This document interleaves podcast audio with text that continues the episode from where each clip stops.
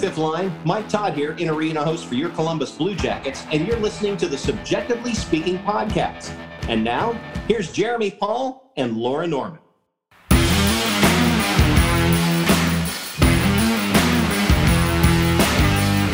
What is up, everyone, and welcome on in. My name is Jeremy. And I'm Laura. And Laura, before we get to this really special episode, McGregor versus Poirier 3 is all set for UFC 264. Every punch, kick, and knockout means so much more with the DraftKings lineup on the line. DraftKings, the official daily fantasy partner of UFC, is giving you a shot at huge cash prizes. For July 10th's fight, DraftKings is offering all customers a shot at millions of dollars in total prizes. If you haven't tried it yet, Fantasy MMA is easy to play. Just pick six fighters, stay under the salary cap, and pile up points for advances, takedowns, and more. There's no better way to put your MMA knowledge to the test than to compete for a shot at millions of dollars in total prizes. Plus, don't forget about hockey and basketball, where DraftKings has even more money up for grabs throughout the week. DraftKings is safe, secure, and reliable, so you can deposit and withdraw your funds at your convenience. It's McGregor versus Poirier rubber match. Get in on the action now. Download the DraftKings app and use promo code THPN for your shot at millions of dollars in total prizes throughout the week. That's promo code THPN to get a shot at millions of dollars in total prizes only at DraftKings. Eligibility restrictions apply. See DraftKings.com for details. Laura, it's a big one, girl. Happy 50th episode. It's our golden anniversary. Isn't that what 50 is? Hell if I know. But happy 50th, my friend. We are here at this milestone together. It just feels like every time we come up on a milestone, it's just like more unfathomable to me to think about the fact that we've sat down 50 times to talk about the good, the bad, the ugly of the Columbus Blue Jackets. Wait, we started recording this podcast this season, right? Correct. Okay, no, so the so the bad and the ugly um, of the Columbus Blue Jackets, but we've done it 50 times. Like we've sat down, we've talked about it, we've we've talked about the Pierre Luc Dubois trade, we've talked about um, you know the coming trade deadline with our friend Mark Scheig. Like we've we've had so much fun. We've talked to the in arena host Mike Todd. Uh, so just I'm not I can't even fathom it. Like I'm so like head over heels over the fact that we're here. And there's literally no better way that Jeremy and I would like to mark this occasion than by having this incredibly special guest on our 50th episode. Um, I am not blowing smoke when I tell you that this person has inspired Jeremy and I um, throughout this endeavor of growing this CBJectively speaking brand and community. And he is just a model person for everything that is positive and glorious about the Columbus hockey community. He does such good work um, on all levels of Columbus hockey. Um, you've seen his apparel all throughout. Um, if you know, you know, such incredible names as Cam Atkinson and Nick Foligno, you know that they trust him with their apparel brands, and we just could not be more stoked to be joined by Matt Pfeffer of 614 Hockey for our incredibly special 50th episode. This interview was one for the books. Like we could have talked for days with Matt um, about our shared passions for not only the city of Columbus, but the community, how the community can, can grow, and of course, our beloved Columbus Blue Jackets. I felt myself ready to run through a brick wall. Like, especially like in the first part of our interview, you're going to hear about Matt's story. You're going to hear about why he does what he does. And uh, it's just inspiring. It's just so, uh, so great to hear. And it gives you hope and inspiration that the Columbus can be such a wonderful place for hockey fans and, and hockey fans of, of all creeds and of all people. And, and I even just, uh, I, I wanted to run through the front doors of Nationwide Arena, and I just wanted to be there. Like I had, I have never felt such an urge to be in the place that feels like home than I did when we were talking to Matt. Like it just felt so, so powerful uh, to talk to him about this stuff today. And and like Laura said, there's no better way than or to celebrate our 50th than to talk to Matt. And so we want to make sure that you you get plenty of time to listen to Matt his wonderful insights. So we're going to throw it over to the interview. We hope you all enjoy it as much as uh, we did, and we will talk to y'all on the other side of the interview. All right, everyone, and welcome in Matt Pfeffer. He is the owner and founder of 614 Unlimited. You might know him a little bit better as the owner and founder of 614 Hockey, a part of that 614 Unlimited. If you're familiar with Nick Foligno 71 gear, Cam Atkinson 13.com, DJ Michael Del Zotto gear, you know who we're talking about. So welcome on in, Matt. We're so glad to have you today. Thanks, guys. Appreciate it. Yes, thank you so much for being on our 50th episode. Um, we couldn't think of anyone. We are such big fans of yours, and we're so excited to just learn more about you, your companies, um, and how you got established um, within the Columbus hockey community. So tell us, Matt, a little bit about your story and the 614 hockey story.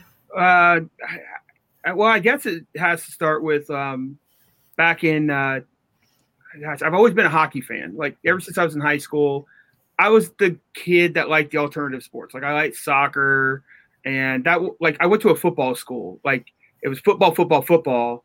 You know, kind of like a varsity blues type of town. You know, like if you ever seen that movie, that was where I was at in nutshell. But I was the hockey kid. So it started from when I went to start going to chill games. I mean, the Columbus chill, I will always say this was the most important hockey team ever assembled because if if that minor league team didn't exist, we wouldn't have what we have now. So uh, I I'm a big chill guy. Like you you have my heart if you're wearing anything chill. Like I'm like, oh man, I love that. So back to the story, I I always wore hockey jerseys in high school. I was that guy that always wore hockey jerseys, shorts, uh, boots. I, you know, I'm a '90s kid, so that tells you my age. There you go. But yeah, and I really loved hockey. So uh, when the Blue Jackets decided to establish a franchise here, I was actually like a Blackhawks fan. So I, I loved the Chicago Blackhawks. But as soon as we got a hometown team, I'm like, bro, I'm not going to be able to shake it. It's not going to happen.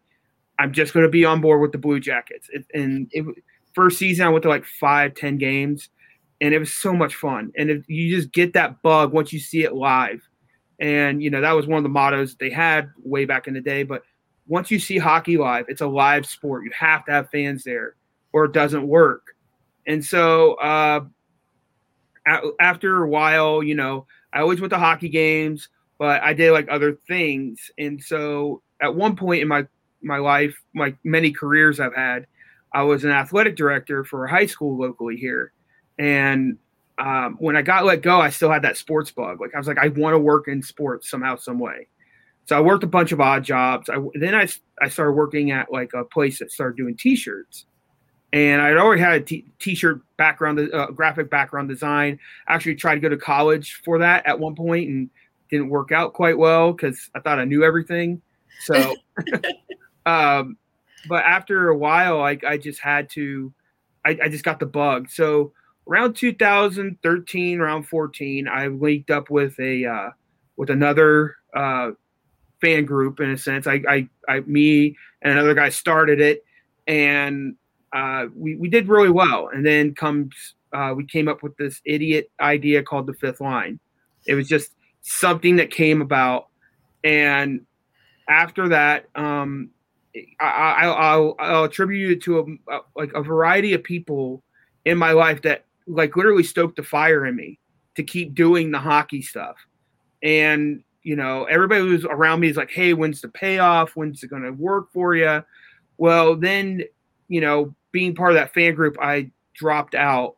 Uh, I had it just didn't work out between between us after a while, and I didn't know what to do. And I remember my friend Kelsey sitting me down probably around 2017 or 18, and she sat me down. It's like, "Listen, Matt, you need to do hockey. That's your life. Like you and hockey go together. So I didn't want to do a podcast. I didn't want to do a Twitter account. I wanted to do something that was up my alley, and that is apparel and branding and giving back through that. And out of that was Bert 614 Hockey. And I was like, oh, okay, yeah, we got something here. And I didn't realize, I just went on Twitter and just like, man, what if 614 hockey's available? Well, it was. Shocker. So I was like, okay, I'm doing this all. I'm just taking every account from social. And I at first I started out like you know with a couple of things, like you know hat, t-shirt, stuff like that. Then it became a full business because of one hockey tournament. Uh, I was invited to come to a hockey tournament. Uh, it was uh, called Hockey Beats Down Cancer, and I I sold out everything that day. Had all the six one four stuff there. All the beer leaguers are there. Sold out that day, wow. and I was like, and then we we knew we had something there. And the good thing was I was able to give back through that brand. I was able to get back to you know charities that that are hockey centered or something like that. So then after a while, I started. Um, I left a, a, one job, and I just I was like, I just took the dive. I said, you know what, I'm going to do this for a, for a living. I'm just going to do this. And I had a great business partner at the time, I still do, and he kind of coached me through it. He to, he told me how to do everything, and now I'm a, a, small business owner here in Columbus, Ohio, and I'm just trying to do right by everybody. So uh, now now we have 614 hockey everywhere. It seems like so. I'm pretty proud of that. Pretty, pretty.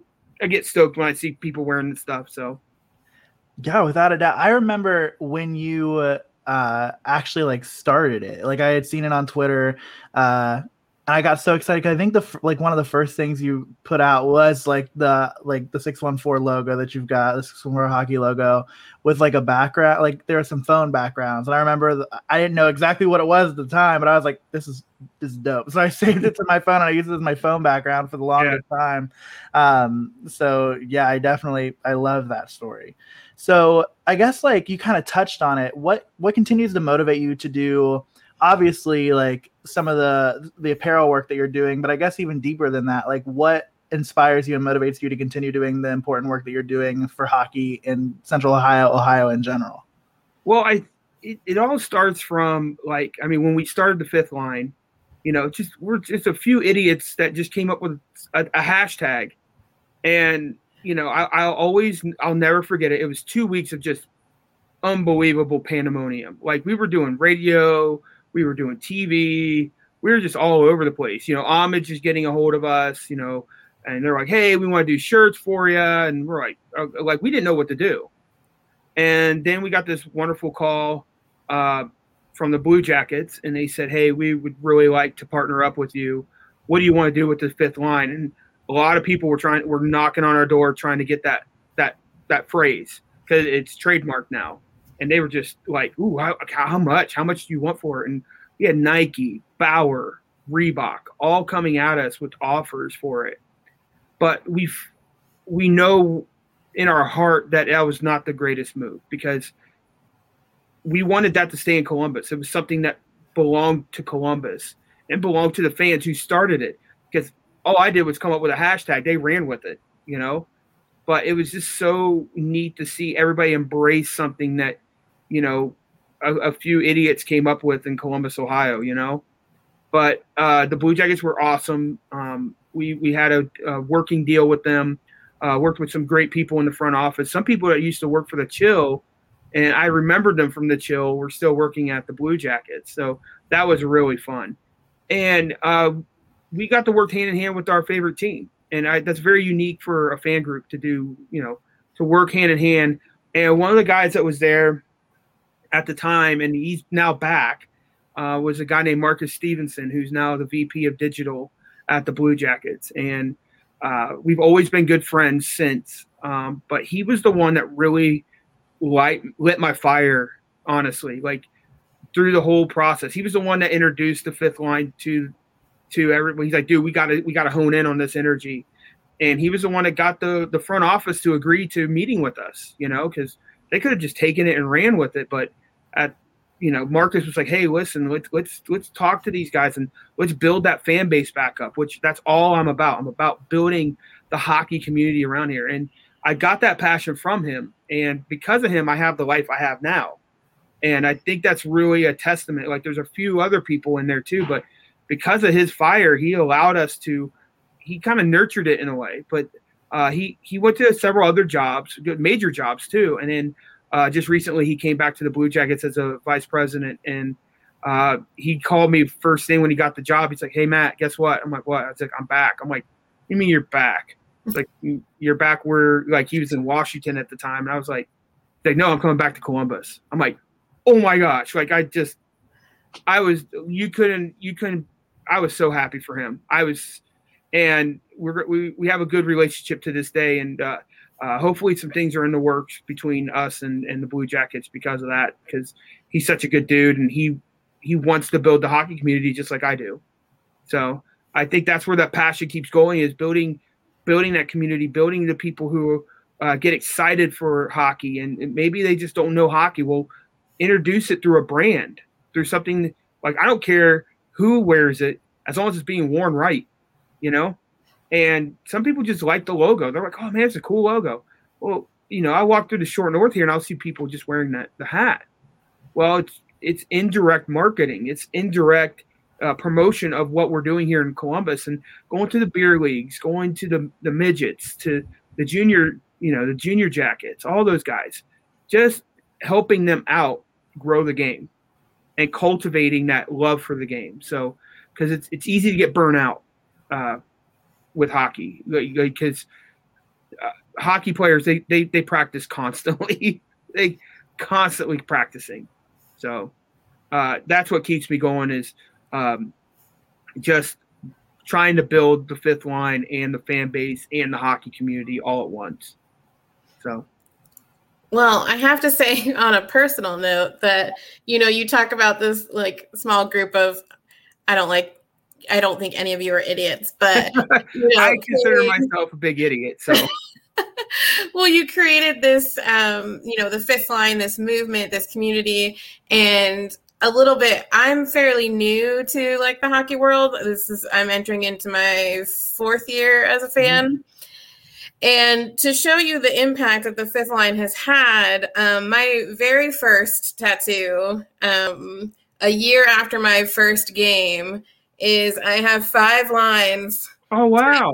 Right I, I yeah, I might have seen that somehow on social media because I love when people post the fifth line tattoos. Like I know a guy that got one. He got "We Are the Fifth Line" wrapped around like a a hockey stick and stuff, and I that kind of stuff is just neat. Like I eventually will get a fifth line tattoo. I just don't know when I'll have time to sit down in a chair and just relax. So, but relax, relax is an interesting I, way. Yeah, I mean when well, I mean like like when you love what you do, you you don't feel like you're working. So that's I, I love doing this. I love building something, you know. Oh, absolutely. Yeah, the, I, have seen yeah, I've seen that tattoo and I think I remember it now. So thanks. I rub I it's my like game um nervous tick. I rub it during games. Oh my gosh, really? yeah. I think I think that should be an episode where you guys talk about superstitions that either players or fans have because I think everybody has their superstition. And I think that's like a big deal. Like I used to blare Machine Head before a game, like in my car, even though I'm going to hear it again. Machine Head, it, every time I hear the the chords, I get like this, like my goosebumps just kind of start rising because I know it's time for hockey somehow, some way. So I think that should be a fun. That would be a fun episode. Oh, absolutely. I actually, yeah. I actually did that with Laura as we were driving down to the first game back, like in March, like when they finally let fans back in. We got to go to that first game back, and I just blared Machine Head. yeah, I know because it is, it is. It's it's just our song. Like I keep telling everybody, I'm like, you think of Machine Head in the way that you don't think that we do, but fifth liners know when you hear the chords for Machine Head, it's ready. You're ready for hockey. You're ready to go. So um, I, I always say that that's our song. That's the Blue Jacket song. But uh, yeah, that's awesome, man. I uh, I just love hearing those stories. Like, oh yeah, I got fifth line tattoo. I'm like, what? Just make sure it's not on like somebody's ass cheek or something, because I don't want to see yeah. that. that's where mine is. So that's unfortunate. Oh. that's a shame. I'm, I'm good. I, I I have it right here in my head. It's it's all good. well, you you've done so much in the community and you know you're building these relationships and one of one of the reasons Jeremy and I wanted to start a podcast was not only to recreate the conversations that we would have going to or from a game when we were, you know, in in COVID. Um, but because we both care so much about this city and so much about growing this community, um, because it's such a welcoming, like such a welcoming space, um, 99% of the time. Um, so right. like what has been the most rewarding like partnership that you've been able to develop so far? Like what what speaks most to you out of the the community partners that you've made? Um, uh, I you know I have you know have my Cam Atkinson partnership. I've been able to do stuff with uh, Cam Atkinson uh, with his website and and all the money that he he gets from that he donates back um, in some way. And you know I love doing stuff with Cam. I love doing Nick. Nick Nick Foligno is an amazing guy. I've uh, been able to work with you know Michael Del Zotto. Been able to work with uh, you know, I, Boone Jenner was the first guy to wear wear my hat. You know, so you know those are you know, and we see those guys walking around town just you know just out of blue, and it's awesome to see that. But my most rewarding is seeing the kids that develop hockey here. Um, my favorite one, the first people to ever reach out to me was the Columbus Mavericks. Uh, they're they're a uh, uh, single A junior team here in Columbus. Uh, they their first season it was just all local kids that just want to play a couple extra years of hockey. They just want to get that under their belt, and um, just watching those guys try to fight for you know some kind of recognition or some kind of scholarship or some kind of you know way into the next level of hockey, or just to play just just enough to play a couple more games here and there. It's awesome. It's awesome to watch those guys. You know, um, uh, Derek Richardson. You know, he's a, he's a prowler who went to the Mavericks, and last year he led. I think he was one of the leaders in scoring last year in the league for the Mavericks.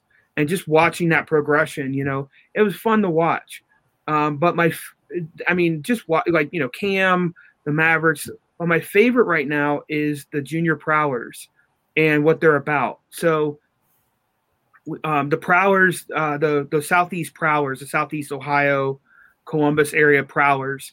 Um, they operate with a high school team. Well, they haven't had a feeder system ever. They've never they, like kids started freshmen and you know barely can skate, can barely hold the stick. Well, um, Chris Watts and his wife started um, started the junior prowlers, which is the feeder system for those prowlers. And um, they reached out to me immediately and they said, "Hey, can we help? Can, can we get some help? Can we do some stuff?" With you guys and we wanted to help each other. And so we started developing you know some 614 themed prowler stuff you know black purple uh, silver is what their colors are.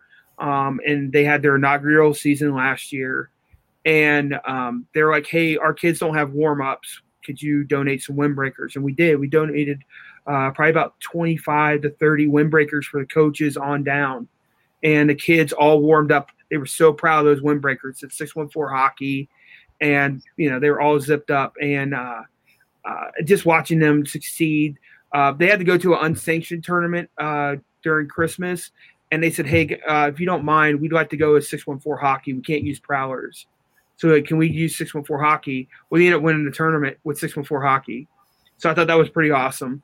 And um, they invited me back uh, for their awards banquet that they had last year, and I was they were like, "Hey, we want you to come." I'm like, "All right, yeah, I, I mean, yeah, I'll come down for you know like a beer or two, and then you know we'll say hi to the kids and whatnot." And uh, they presented me with a jersey and a picture of them all in their warm ups, and I think that hit my heartstrings really hard because like I, it kind of felt good because I felt like I was on the right path. That's the that's the path I want to have. I want to have that impact on kids like that, where they they presented me with a framed jersey, the, the whole nine yards, and just you just love seeing the excitement that the kids get from being part of that team atmosphere to going into a rink and and kind of proving everybody wrong because people don't look at Columbus or anywhere as a hockey town, and it really is. It's just growing naturally. It's not it's not like blowing up and then it just because I've seen I've seen towns blow up with hockey and then regress.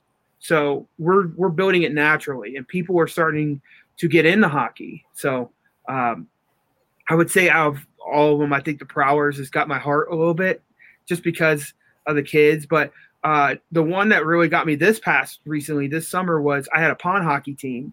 Uh, was coached by a good friend of mine, Kyle R- Robertson, and uh, he's like, "Hey, the kids want to want some jerseys." I'm like, "I got some six one four jerseys right now." I said, "You want to do that?" So they went at six one four hockey during pond hockey. Kids got their names on the back. They got the whole nine yards, and the black jersey obviously was everybody's favorite jersey. Uh, and the kids looked so sharp. And uh, I got to meet them after like one of the games. I said, "Hey, they're." Kyle's like, "Hey, this is the guy who got you your jerseys." Kids were already had ideas for their next jersey with six one four. They were like, "Hey, can we do white? Uh, oh, can we do a gray one? Or hey, uh, what about purple?"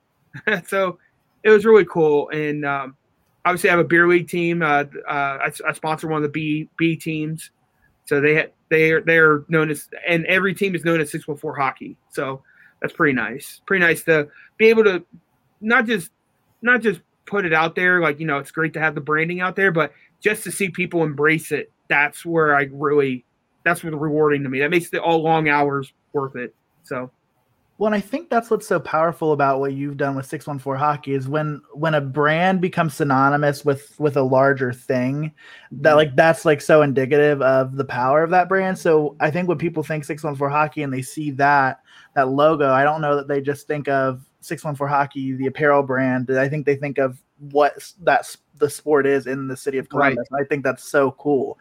And that has to just be like I'm thinking about like you walk in a nationwide arena and you see we are the fifth line up like in the rafters and you see people in the arena wearing that and it's just because like i said becoming synonymous with hockey here and that's just so cool. And yeah. it has to be I, I assume at first especially overwhelming.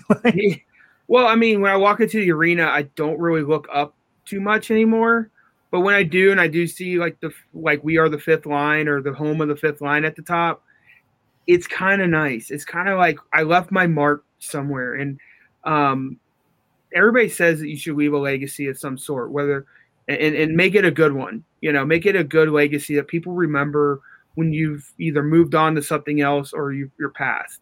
And uh, I really believe that like that's not going away. The fifth line is something that's part of the fabric of the Blue Jackets, and it's not corporate. It's not manufactured. It was done by the fans and the fans alone and that's what really makes that special. It was grown organically. It didn't. It did blow up overnight. Not going to lie, but it stayed the course. It's it's it's stuck. And when you see guys saying, "Hey, hey, fifth line," you know, or "Hey, thank you, fifth line," you know you're part of that group. You know you're part of that that rabid group of fans who have a beer in one hand and are yelling at the other one. Like I mean, just that's what it's all about is that enthusiasm. And um, I always say that the fifth line should never stop at Nationwide Arena. I always say that the fifth line should be bigger than the fifth, like it should go past the, the, the borders. And that's what I think 614 is supposed to do. It's supposed to be that that extension of the fifth line, like fans who just appreciate the game that much, they give back to the game somehow, some way. And I think that's what uh, 614 is supposed to be. I'm I'm just a fan. I'm I'm nobody special. I didn't I didn't play 10 years in the league or I didn't play 10 years of beer league. I didn't I played like roller hockey. That's how I fell in love with it. I mean, I mean, er, I think everybody's first crush was the Mighty Ducks when it came to hockey. And we all strapped on a pair of roller blades, got a stick, and we all played, you know, we all ran around asphalt somehow, some way and that's how I fell in love with it. I actually played in Newark. We used to have like a little cage area that we used to play hockey, and that's how you fall in love with the game. And we need, as fans, I think we need to cultivate that somehow, some way, and figure out and help the Blue Jackets cultivate that. I think that's where we where it really comes down to is the fifth line helping out the Blue Jackets cultivate this hockey culture that's here in Columbus. Because it's easy to talk about Ohio State football, it's easy to talk about other sports, but hockey is its is a a niche. It's a niche sport, but it can be a big niche. It can be like like you you, you get an out of towner that moves in. He's like, oh, you don't like hockey? You don't like hockey? I mean, you. I mean, that's where I want to get to at some point. Not like, oh, you don't like Ohio State football? No, I went to UC. Sorry, I'm a Bearcat. Rawr. you know. And so I feel like that's where the fifth line needs to be. It's a, it's easy to be a fifth liner when you're inside the arena, but cultivate that outside too. And so uh, I think we're like the one of the few that are like really gung ho about hockey. You know, like we're, you know, you have a, you have a podcast, I have a brand, and uh, now we have to. As I'm gonna push it toward other people and, and make it make it contagious. So uh, I'm done talking now. no, we. I mean, honestly, you are you're preaching to the choir with Jeremy and I. I mean, we joke around. I've in my entire existence have never like bought into something as quickly as I bought into being a Blue Jackets hockey fan. Sports it was kind of not, scary, to be honest with you. Like it was kind of scary. Um, sports were not a part of my life prior to this, and you know, he took me to one game as because he just like needed someone else with his season tickets, and then he turned he created a monster. So like. Good job. See, that's what it's about. I try my best. Monster and that that fifth line spilling out, and and now you've got. I've gotten. Uh, I'll tell you this: one of my best friends in the world. Uh, she uh, she lives out in Los Angeles. Um, she does a lot of our videos. So like, if you see some hype videos that come through, she she does a lot of that editing. Well, she's in. She works for uh, uh, a company out there that does you know uh, commercial editing, um, you know all that kind of stuff. And she got the bug the same way I've gotten some other people. This her name is Miriam Hughes one of the greatest people I know. And I took her, she's like, I really want to go to a Blue Jackets game. She's like, I keep hearing about this fifth line. I'm so proud of you for that. But it's like, I really want to go to a game. So I was like, when do you come back in town? She's like, I come back th- th- during Christmas. I'm like, all right, cool. How long are you here? Uh, past New Year's. Cool. So that right after New Year's, uh, probably I want to say it's 2014 or 15, maybe. We uh, it, it had to be 15 because yeah, that was um, we went to a Capitals game and it was the Blue Jackets kind of kind of hanging in the middle there against the uh, I mean red hot Capitals, right? And she went to the game with me and she had her fifth line shirt on. She you know she's supporting. She never watched hockey live before ever. She caught pieces of it ever. She went to the game and I brought her, and that's the thing. Like you did the right thing. You brought uh, Laura to the game and that's what happens. It just that bug gets you. Well, we went to overtime, and then we went to the shootout, and you're on the edge of your seat during those games. You're just waiting to see what happens. And that excitement, that bug got her. And she's like, "Oh my god, that was so much excitement." She's like, "I couldn't stand it," and I was like, "Okay." And then I found out like like a couple months later, she's like, "Yeah, I bought the NHL package." I, I and I was like, "Oh, really?" She's like, "Yeah, yeah." And then um, she just started helping me out with stuff, and uh, she's just such a good person. So every we we love talking hockey, and she's done a lot of like uh, our cam videos. She's done a lot of our our she did our Foligno hype video. She's done a lot of editing on that. She's just a great person. Now she's got the bug. Uh, every time the Blue Jackets do a West Coast swing, she goes to every game on the West Coast. So she goes from she'll go to I think she did five games once. She went to Arizona, uh, she went to Vegas, then she went to both LA games, then to San Jose. And she she she was at every game. And I'm like, that's awesome. Like when you build that kind of fandom, it just make it makes you smile because like, oh my gosh, first of all, you you might have got a leg up on me because I've only been to like maybe three or four different arenas to watch the Jackets. She went to five in like one week. I'm like, you got me beat but he uh but like i get that. I get like you have to take new people to these games to get them excited about hockey. And it's hard to do that. It's like you know we have our little cliques we have our little groups of people and the whole fifth line was about breaking those cliques and being one big family. So uh, that's what 614 hockey's about too. It's just it's about everybody involved in columbus. So so it's uh i i, I told i that was a great story because you got the bug and I took my friend Miriam and now she's doing editing for me and now you're doing a podcast. so perfect.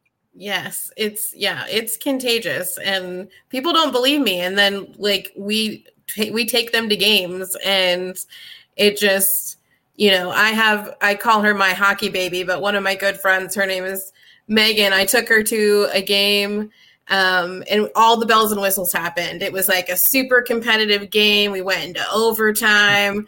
Um, we won, so the streamers fell. Like all, oh, all of the things happened, and we were walking out of the arena, and she looks at me and she goes, "When can we go again?" yeah. That's amazing. That's awesome. And within like a month, she was going to um, PLD was doing a signing at one of the Blue Line stores, and she was like, "I think I'm going to go." And I was like, "You should, you should go." And so she, within a month, she was like meeting players and like doing all this stuff. And I was like, she, was, she went hundred percent in. She did. That's she great. like could barely speak to him, but she went. so oh I my was, gosh. I was proud of her. I got to see him. I got to see him right before he got traded. So uh, I got to I got to talk to him for a little bit, and you could tell he was uh, he was on another mission. So, uh, but yeah, I'm, I'm er, it's I couldn't believe how many people like when they when they go up to players how like nervous they are. It's insane to watch. I'm more of like chattery and my I usually have somebody like a handler around me that says, "Hey, like like right now, like Matt. but, no, no, no. You you I completely Jeremy will tell you we he took me to a season ticket holder event maybe like a, the second year that I was a fan. And um obviously you get to meet like all of these people and this kind of edges well into our next question too, but I'm a huge Cam Atkinson fan. Like oh, I really? Adore him. Um, and we were walking up to his table, and the whole time Jeremy's like, please don't like pass out or like do anything. And I was like, the whole time, like practicing what I was going to say. And by the end of it, I was like, what happened? And he goes, Do you not remember? I was like, I think I blacked out. I don't know. I just remember I had a my friend Kelly walk, walk we at one of the same events it was right when IKEA opened in Columbus, and walked up to Alexander Wennberg and said, "How do you feel about IKEA being there?" I said, Are you kidding me? That's like for real. I'm oh like, my god, that's that's that's typical. I mean, like, hey, Swedish Swedish company, Swedish guy. oh, it killed me. She's gonna kill me for saying that on this show. She's gonna text me and be like, "Are you kidding?" That's like um, having a podcast. They don't necessarily have to listen to it. But exactly. man, we can edit this later, you know. but uh yeah, I I can't I mean, I another another one of the I mean, it just I love seeing people get the bug. Like I just love that. It just lights me up because I had that same excitement. I was so gung ho, and I still am. I, I, mean, I love walking to the arena. There's a there's a certain smell to it. There's a certain like feel to it. And when you walk into Nationwide Arena, you just know it's almost like your second home. You just know you're in a good, safe place, sort of. yes. I'm just gonna say some unless, more than others. Unless unless Pittsburgh shows up, and then it's like, okay, brace for impact. There's going to be dumb people around us. One hundred percent. Um, I'm not saying every Pittsburgh fan is dumb. It's just like the majority that come to us are Pittsburgh fans from Ohio who just can't get over the fact that they're they have this like elitist mentality. It's like, well, we have cups. Well, you're like the dude with the varsity jacket that won state like 20 years ago. Okay, we're done with it. We're moving on. So it's I I genuinely despise that particular fan base, but it's not the Pittsburgh fan base half the time. It's usually a guy from Ohio who lives like right around the corner in Westerville who's just Pittsburghed out to the max. And I'm like, shut up. You live in Columbus. You pay taxes here. Yeah, we, do, tell we my have a couple of. The arena's still like here that. because of you. What's up? I said we definitely have a couple of friends that are like that that always like to text us during like Pittsburgh games and we're just like, you know what? You live in Ohio. Like, you're paying Ohio taxes. Like, what are you? Thanks for the arena. You're paying for the arena, by the way. Just FYI. Exactly. You're not, paying, you're not you're not paying for for CONSOL center or anything like that. You're paying for our arena. So thanks. So I I always like give a stab at them like, hey, thanks for being a Pittsburgh fan in Ohio, and thanks for supporting the Blue Jackets. Exactly, exactly. And kind of leading into that more about like people on the team who are super about Columbus. How did it come about that you started working with Cam and then more recently started working with Nick? Like, how did those relationships um, come about? Well, I mean, Cam was a weird one. So uh, we have a friend that I know. His name is Chris. Um, he was like his representation at the time. And he just DM'd me one day. He's like, "Hey, I, I see the six one four stuff flying everywhere." He's like, "I've seen it at the rinks. I'm seeing it." He's like, "Can we can we talk?" I'm like, "Yeah, absolutely. Let's go grab a cup of coffee." So you know, obviously in the short north, there's like nine coffee places you can get catch a cup. There's either nine bars or nine coffee places, either or. So we went to a coffee place in the morning and we started talking. He's like, "Hey, Cam wants to start doing his own brand. We want to build a brand for him because he wants to stay here in Columbus. You know, that's his that's his mission is to help out the local community because he lives here now. This is his home. So uh, I just started coming up with ideas and stuff like that, what we could do for a logo, and I, I do my own graphic design. So all all the designing you see that comes through me, and I started coming up with like a star because uh, his philanthropy is for first responders and military and when you uh, when you see that it's like a the star just kind of seems to go across all those all those genres all the all the branches and everything. So i started playing around with the star and i came up with the ca13 cam loved it. He was like oh dude let's roll with this. This is my brand. This is what we're going with. So we just started doing it. We did a website. We just dropped it and you know we dropped it probably two years ago. And you know kind of did all right first first crack at it. Did some really good stuff with it, but then uh, we kind of reinvented the wheel a little bit. Um, so Cam got some uh, different representation at the time because uh, one guy decided to go back to uh, another practice. The, uh, Chris, he decided to do some other things. So uh, the new representation came about, and his name is it's the athlete assist and they they said, "Hey, let's get this brand going back up again." So uh, obviously, that was just a weird time because we had downtime during the winter where there's no hockey, fall and winter, which was really odd for me. So we were just trying to figure out how to keep everybody engaged. So we're like, okay, let's do some more branding with Cam stuff. But this time, I want to be able to talk to Cam himself and build the brand with stuff that he likes versus what we like. Because Cam's got different tastes than everybody else. So we started doing like the, you know, the uh, the sweatshirt, the hat. We just try to do everything according to what Cam would like. And then Cam was like, I love this. I love this. I love this. So it worked out perfect. Uh, and then Nick was like, hey, like we actually had to talk Nick Foligno into it because Nick was such a good dude, but he just wasn't like, he wasn't like, dude, I don't deserve a brand. He's like, you know, he's very humble. I'm like, no, I think it would really work well. Like we were just trying to talk him into it. He's like, okay, let's go for it. So I came up with the design automatically. I knew exactly how I wanted to do it and everything. So I did the N NF7 one uh, right there, and he was like, "Dude, that's sharp." And I'm like, "You want to run with it?" I'm like, "Yeah, okay." So let's go, and that blew up as soon as as soon as everybody knew that Nick Foligno was going to have his own brand, blew up locally and in up in Sunbury. Oh my gosh, they love Nick Foligno in Sudbury.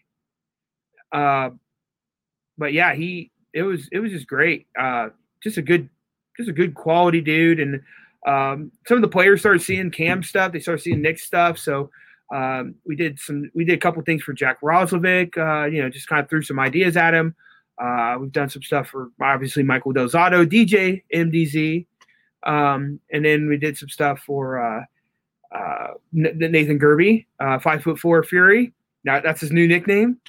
Uh, so that worked out pretty well. And uh, Nathan is a wonderful guy, wonderful, awesome guy, and um, starting to work with a lot of the local guys around here. Uh, Carson Meyer and a few other guys that are you know live in in Columbus, eat, live, and breathe here in Columbus. Uh, Uh, and those are all connections through the AAA jackets, which I'm working with now too.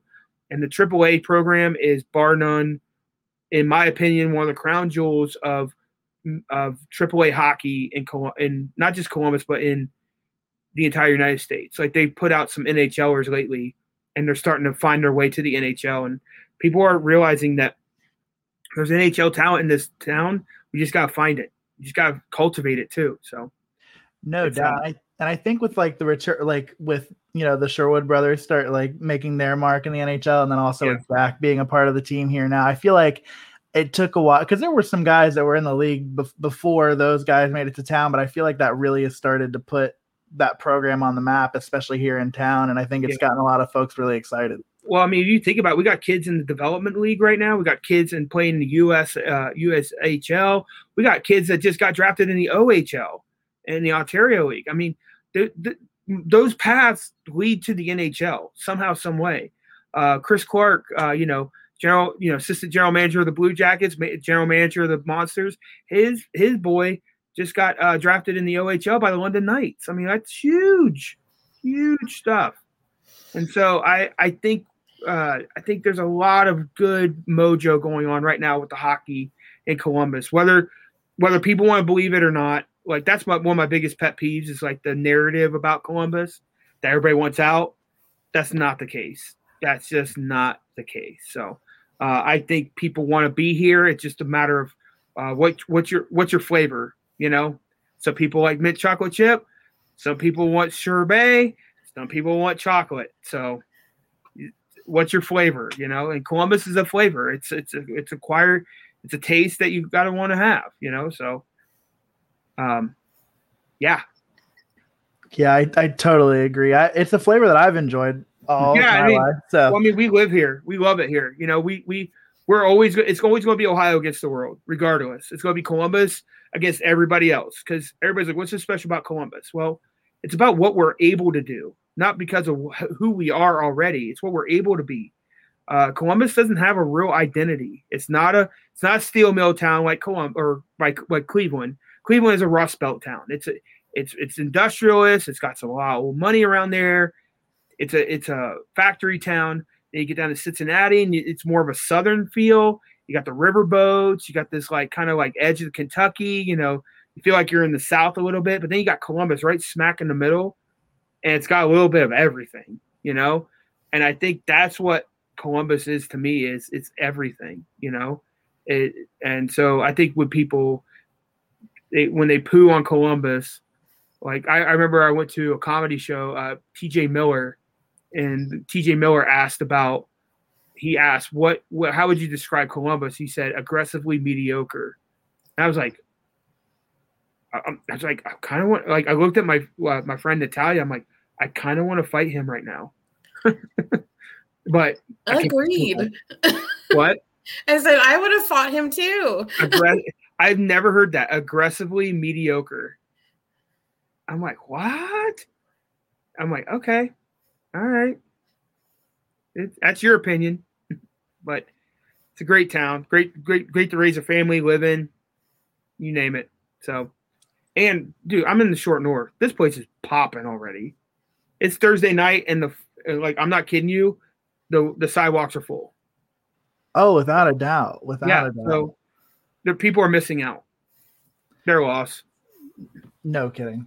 You you mentioned a second ago. You talked a little bit about uh, your DJ MDZ situation. I, that has blown up. Yeah, Laura's. Oh, I love how you guys are all wearing six one four apparel. Like you got We've the gotcha. Spirit, right? Yeah, we've gotcha. How that one is so fun, right? Like that. I mean, yeah. like I think that that like has caught like not that the other stuff isn't right, but I think like especially the way that he interacted with it, the way that the crew yeah. interacted with it, like I just feel like that's so. I I think it was really funny because I actually pitched that to the athlete assist, and because they have you know they have connections with a lot of the players, even if it's not direct, they find the connection, and I pitched it to him, and it was just me p- playing around because when they said it, DJ MDZ and he says literally DJ on his Instagram handle or think it might be his Twitter handle. It says DJ. I was like, let me play around with this a little bit. And so I was like, I was thinking like that whole Miami vibe, like that Pitbull Miami vibe. I had no idea his residence was really in Miami, Florida. Like I'm not following him around like that, but I, I just had an idea. I was like, oh man, I got that pitbull thing, like you know, party type of deal, and it popped. Like everybody wanted it, everybody loved it. The players were like, like Roslovic hits me up to, dude, I need a couple of those shirts. Hey, I need, I need a couple of those shirts. Cam was like, dude, I, Cam, Cam at one point, and I'm to hold him to this. He said that he wanted to crop top it and like and out the sleeves, and I'm to hold him to it. I'm definitely like to hit him up like, hey, Cam, you're gonna easy shirt, but it's gonna be crop topped with no sleeves. Like you got to roll it. You got, and I might give some uh some pit vipers too. I might give him like the pit vipers just so he can roll with it that perfectly. So I, I'm gonna hold him to it. Hopefully, we'll see what happens. We'll get a Twitter campaign started. Yeah, Yes, we'll crop- add that to our mission. Or I told him like, dude, crop top six or crop top six one four, crop top uh, CA thirteen, something. Or or if Nick comes back, crop top in NF seventy one, something like that, something along those lines. But uh, it was really cool. My, Michael Del Zotto hit me up and he was just like, I just threw the design up there. He was like, dude, I really like that. He's like, dude, you give me a shirt, I'll rock it for sure. And sure enough, um, it was really funny. The day I had them printed, uh, went across the street to a restaurant that's right here, and uh, him, uh, it was a, it was Boone, Seth, and Michael Del Zotto sitting at the bar right next to me. Had no idea. I'm just sitting there, and I'm like, oh well, that's Seth, that's Boone, that's Michael, and my office is literally right across the street. And I, and I was like, are you? And we've been texting back and forth, but he doesn't know me by face. I know him by face, but he doesn't know me. And I'm like, hey, are you Michael? And he's like, yeah. He's like, I'm Matt. I'm with 614 Hockey. He's like, oh my gosh, yeah. He's like, I'm like, hey, do you want your shirt? He's like, absolutely. So he just came across the street to my office, got the shirt, uh, gave uh, Seth and Boone a couple things, and off they went. And next thing you know, he's he's wearing the Italian schmedium on the uh, press conference, and I I died laughing. My uh, uh, Dave Metzold and I talked quite a bit, and he hit me up. He's like, "Dude, you gotta see this." I'm like, "What?" He's like, "Del Zotto's wearing your shirt in the in the presser." I'm like, "Oh, okay, cool." And then um, uh, Metzold hit me up. He's like, "Hey, can we get a few shirts for the for the pregame the next night?" I'm like, "Absolutely." So got him some shirts, and I even gave Porty a shirt. So Portsline has an MDZ shirt too. So uh, that was that was just a lot of fun. That was just I didn't care if I made any sales. I just had fun with it. You know, that's the thing. Like I'm doing something fun. So I get to design something for you know a player that you know hopefully brings me a cup one day. You know, who knows? But I get to have a lot of fun with that. So Yeah. uh, that was just that was just fun. No, And we, I'm glad that he like immediately loved it. do what. I said we immediately loved the design. Like the second I saw you post it, I screenshotted and sent it to Jeremy, and I was like, "So we have to get these," and I'm super into it. And then, yeah, like you said, to have them, you know, wear them on the broadcast, and like it was just so it was so great to see your name out there, like on the, Yeah. the big broadcasts, and yeah, this, I mean, yeah, I mean, and you know, I, I want, I want six one four to be part of the culture here, not just, not just a brand. I just want to be part of the culture here. Like, if you play hockey, you want to wear a six one four hat. Like, oh my gosh, the kids that wear the six one four hats when you go into a chiller or something like that, that, that's what it's all about right there. It's part of the culture here, and they own it. They own Columbus. Like they wear it. They're like, hey, I'm proud to be from Columbus, and I'm proud to love hockey like I do. And you know, doing something like when you see the Del Zottos and guys like that wearing this stuff, um, you know, it just makes your heart happy, you know, and you you don't care. Sometimes you, I mean, yeah, you, you want to sell stuff and you want to be able to get back through that. Uh, you know, like all of our sales, you know, go to something. Sometimes, some, somehow, some way, we're giving back. Um, I've always said, like, if a hockey team was in need and they have like a kid that doesn't have skates or anything like that, hit me up. We'll see. We'll, we'll figure it out well, you know, kid, kid, kid can't afford his track uniform. Okay, we can figure it out. You know, like you know his, his warm up suit or something like that. We can always come up with something because we want. The thing is, right now Columbus is suffering because we don't have enough sheets of ice. We only have 12 sheets of ice in Columbus. When you go to Pittsburgh, you have 50. So there's a big there's a big gap between that. So um, the guys like Michael Del Zotto's who want to be here, like he said, he's like, I my intent is to come back this year. Cam Atkinson, those type of guys. I mean, Cam built the battery. He helped build the battery there. And you know, we want to do more batteries. We want to do more sheets of ice where guys, kids can get tutelage. Um, to my understanding, like I guess the wait list is like 200 kids in Columbus just trying to get on a hockey team. There are kids that want to play hockey, but there's not enough rink time. That has to change, and that's what 614 is about: is bringing awareness to that. Maybe maybe there's a, a guy out there who just loves 614, and maybe he's sitting on a pot of gold of some sort. Maybe he's got connections to bring a, another sheet of ice to Columbus. And the more sheets of ice we get in Columbus, the more the hockey town gets built. So it's like, dude, there's a football field every five minutes here. Like, we can at least try to cultivate that type of ice. It's expensive, but we can do it. I know. I know Columbus can. Heck, we just saved a soccer team from leaving. So we can do that, we can do this. So hopefully, some people step up to the plate and we can start doing some more uh, sheets of ice. Well, and that speaks, you know, that speaks to the power of the fans and the power, you know, the things that fans can get accomplished when they, you know, are focused on a singular goal. Um, and, you know, like you said, first and foremost, you are a fan. So, do you have a Blue Jackets moment or a game that's like one of your favorites or like one that sticks out um, to you over the course of being a, a Blue Jackets fan? I have to say, everybody will go obviously Tampa sweeping Tampa Bay, obviously highlight. I I was on the third tier with uh, some of the staff, and I screamed so loud I got lightheaded to a point because I was so high up, and I got lightheaded. And I brought my buddy from Cincinnati. Um, he he had never he he went to a playoff game with me the year before. We were not good. Uh, we just actually we we shit the bed and then the next year to come back and beat Tampa, he was like, dude, that's the highlight of all highlights. He's like, I've been, it's like I've been to Rose Bowls, I've been to bowl games because he works in he works in university athletics, and he's like, that was highlight. He's like, that was tops. He's like, you we just took out the top team in the NHL, just took them out. And so that one, obviously, with a lot of Blue Jackets fans, will be number one because it's so recent. But the one that gets my heart, the one that really gets my heart, and it's just because it was just raw, natural enthusiasm, wasn't manufactured, it wasn't anything.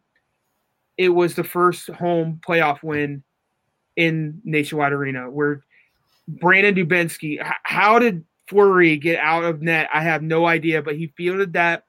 Johansen, for some reason, had presence of mind to go back behind the trap, flicked the puck just to the middle, and Dubinsky's stick was right there. Flipped it in, empty netter.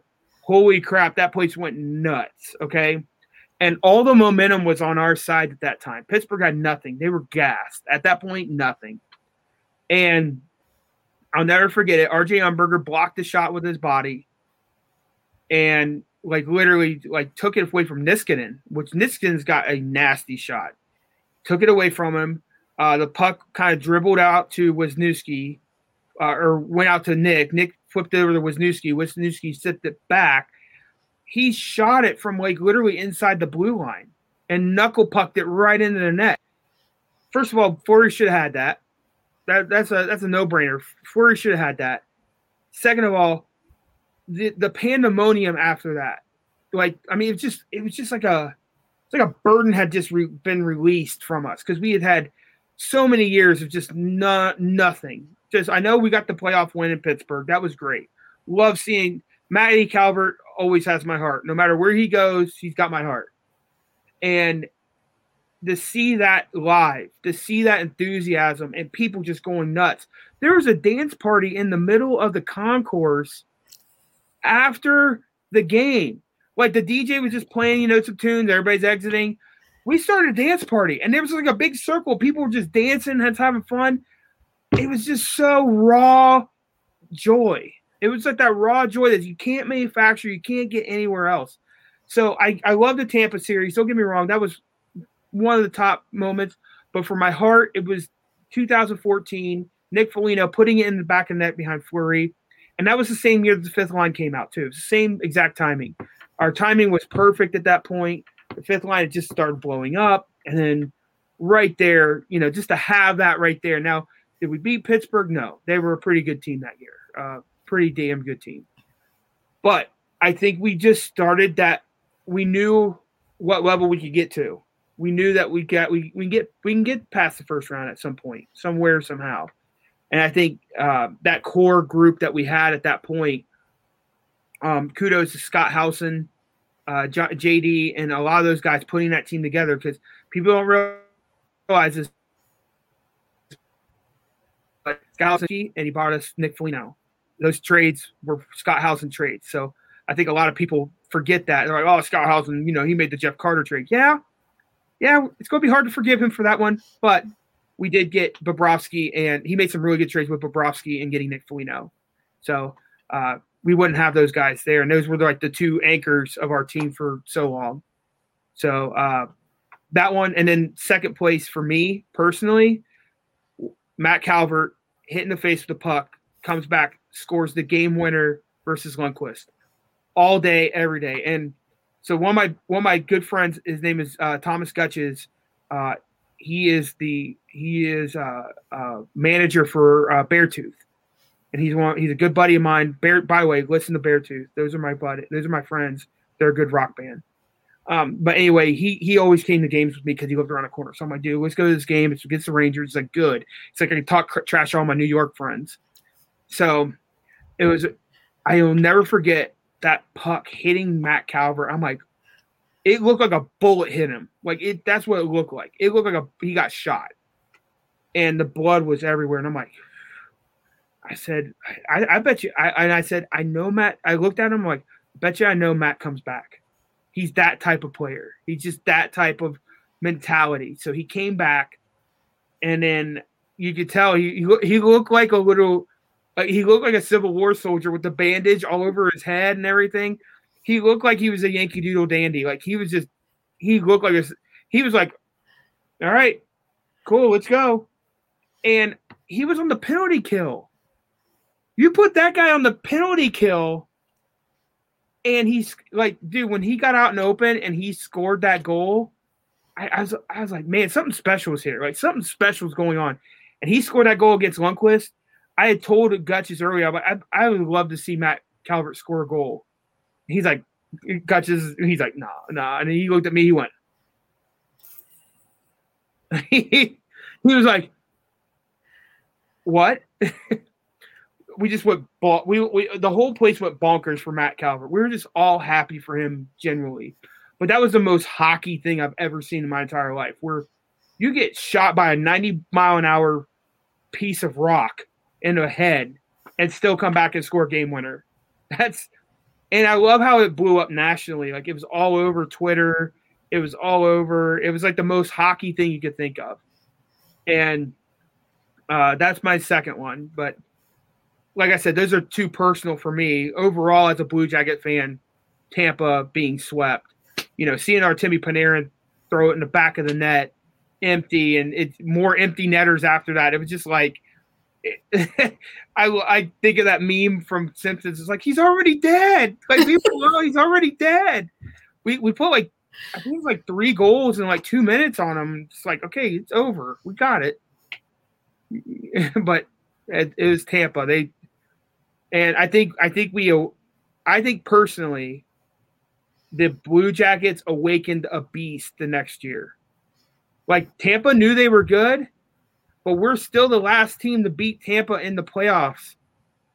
So we awakened a pretty pretty big giant, a juggernaut. So um yeah, those are all those are all great. Yeah, well, we asked, we actually asked Mike Todd that same question. And when we asked him, we said, okay, you can't say Tampa. And he gave us the exact same answer you did that, that game four win against Pittsburgh at home for the first one ever. I mean, it's just yeah. iconic stuff. And I've known Mike. I've known Mike for a while, and I, I, I we've talked about that before. Uh, I've actually known Mike longer than he's like people have known, but I've I've known him since like probably 07. and uh, I just knew him from Dairy Queen in Pickerington. So that's how I knew him. But like he was always he was always really courteous to us. He always said hi to us. Probably one of the best dudes I've ever had. And he's a merch head like I am. So like when a news when something new drops, he's like really excited about it, like I am, and I'm like, okay, I'll come see you. no I, doubt. We just- one of my best customers too. So Oh, no Appreciate it. doubt. No doubt. So for you, like you you have this like weird like you're in this weird place, and maybe you're not. Maybe you can tell me that. Like where it's like fandom for sure and like diehard fandom mixed with it still being a part of like your business venture. So like how difficult is that sometimes for you the when you think about the things that are happening here during the off season and you're thinking about, you know, what what personnel moves are going to happen for the team and, you know, how things are going to go. Is that difficult for you to ever have to process? uh, not really, honestly. Um, I have my opinions. Obviously, uh, I can I can put them on Twitter for everybody to see, and I can be that 15 year old, 14 year old kids like, oh, he sucks. Uh. I'm not that guy anymore. I've grown. I, I'm, you know, I, I'm older. I'm not gonna say how old, but I'm older. Uh, but uh, for me, uh, I, I mean, I have my personal opinions about moves, but I trust. You have to trust the management that's put in there. They have scouts that work tirelessly hours. I've seen scouts there past midnight working on film, working on development, stuff like that. Coaches, gosh, I don't know. I can I, I can't tell you how many times I've walked in the parking garage and seen either torts or somebody's car just still there because there, there's something they need to fix. They need to take care of it right away, or it's become it's going to become a problem. I think people who are who are the keyboard warriors, the GM keyboard warriors, I think some of them scream louder than others, and it's not necessary. Just understand that the moves are being made because they've gone through the process. They eat, live, and breathe this every day. Unfortunately, none of, not all of us do that, you know, and so that's their job is to evaluate. They're not blind to what's going on outside. They know what's going on. They know their opinions are out there. Like, uh, you know, with the Seth Jones saga right now, you know, like, do we keep him or do we trade him? And you know, everybody's the, the chatter. I know some for some people that's their job is to cultivate that chatter. But for me personally, I'm supposed to support whatever is going on hockey wise here in Columbus. That's my job. And I can't. I, I have opinions. I, I, I there's certain players I love. I, I, am sure there's players that I'm like eh, I'm kind of okay with. Uh, but my job is to root them on because they represent me. They represent Columbus, and whether they want to be here or they're just here for a moment or a season, that's not my determination. That's theirs. They I can't think for them. I can't tell them what to do.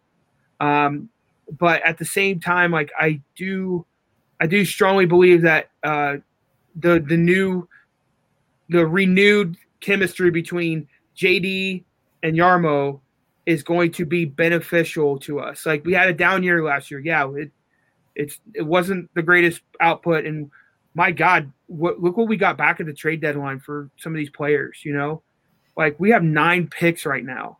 Gosh, the the we we have things that we can do now that no other team can. We have flexibility. Also, you got to remember expansion drafts coming up, and so now I'm trusting the management more than ever anything. You know, like everybody got really sad a, a few years ago when William Karlsson was let go. They they couldn't protect him because they had, and sometimes it comes down to con, uh, contracts. Like you know, they have to be protected because of the contracts that the players sign with them. Um, William Karlsson was just unfortunately on a kind of like an entry level contract in a sense, like a one or two year deal, and it was just you had to make those hard decisions, unfortunately. But we were able to protect Korpisalo. We are able to cut uh, Josh Anderson for what it was worth, and we are able to protect a couple other things too.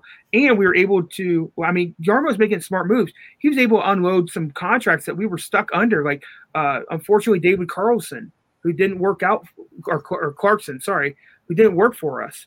Uh, you know, Vegas like, yeah, we'll take the contract, no big deal. Okay, well that that frees up a lot of money and a lot of cap space. So I Yarmo's not the problem, and it's not a a management problem. They they're, doing everything they can. In my opinion, it comes down to the players believing in what they're doing, and It's not. It's it's got to be more of a team and less individuals. Um, and you know, you got. I mean, think about this. We have Max Domi on our team. We have guys like uh, Seth Jones. Uh, we have Zach Werenski that's going to come back stronger than ever. We have, you know, we do we have Patrik Laine. I mean, come on, like this team is not buried. Don't bury the team before it's even really gotten together because we didn't have a training camp last year, like Torts said. We went straight into a season. We had a couple days to kind of get everybody ready. Then we had all that drama that happened beforehand. So we already started off on a bad foot because of the drama that happened. Everybody was like, "Oh, look at look at Columbus. They can't keep players." Blah blah blah. I I have confidence in the in what we're doing. There's smart people in the in the right place at the right time, and you know you, you have do we have two great goaltenders right now, you know, and who knows they might they're they're still going to be here next year.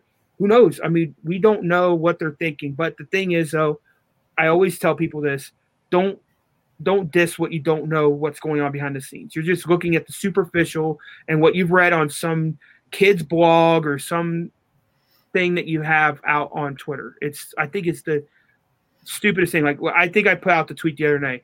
When I see a person, when I see an individual put out per reports, it's never true. I'm like, whose reports did you did you read? Oh, were you and your buddies talking? Oh, okay. Those, those are reports.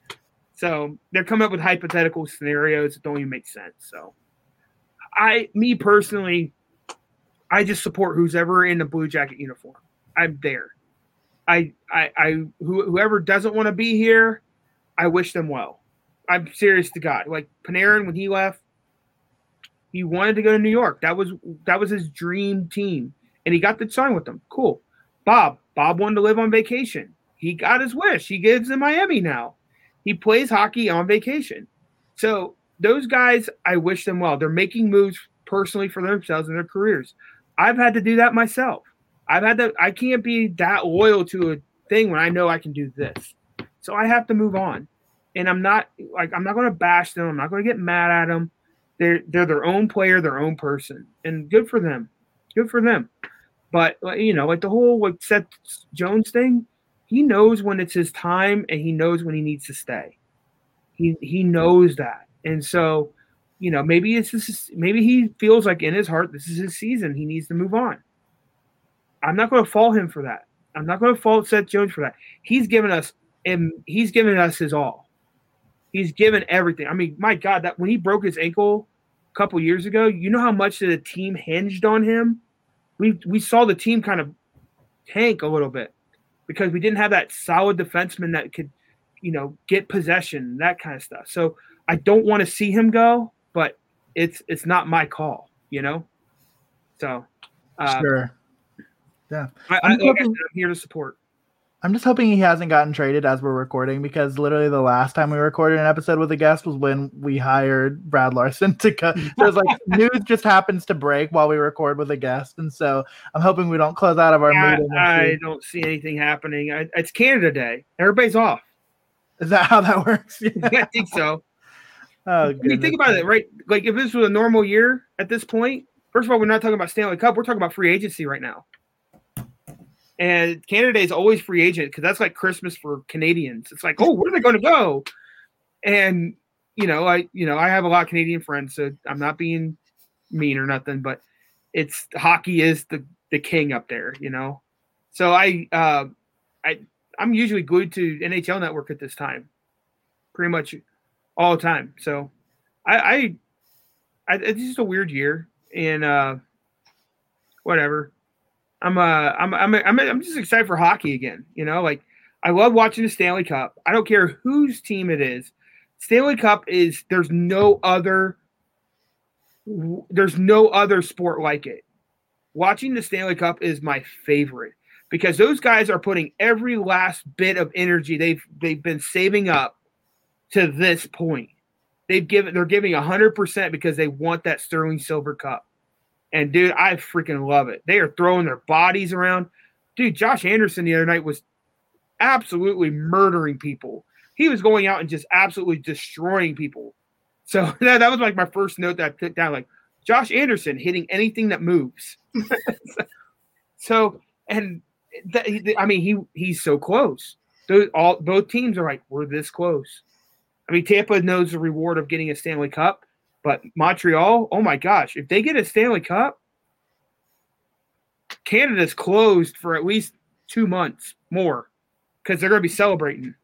hmm So, yeah, I, uh, I, I, I think our sport's the best, but I'm biased.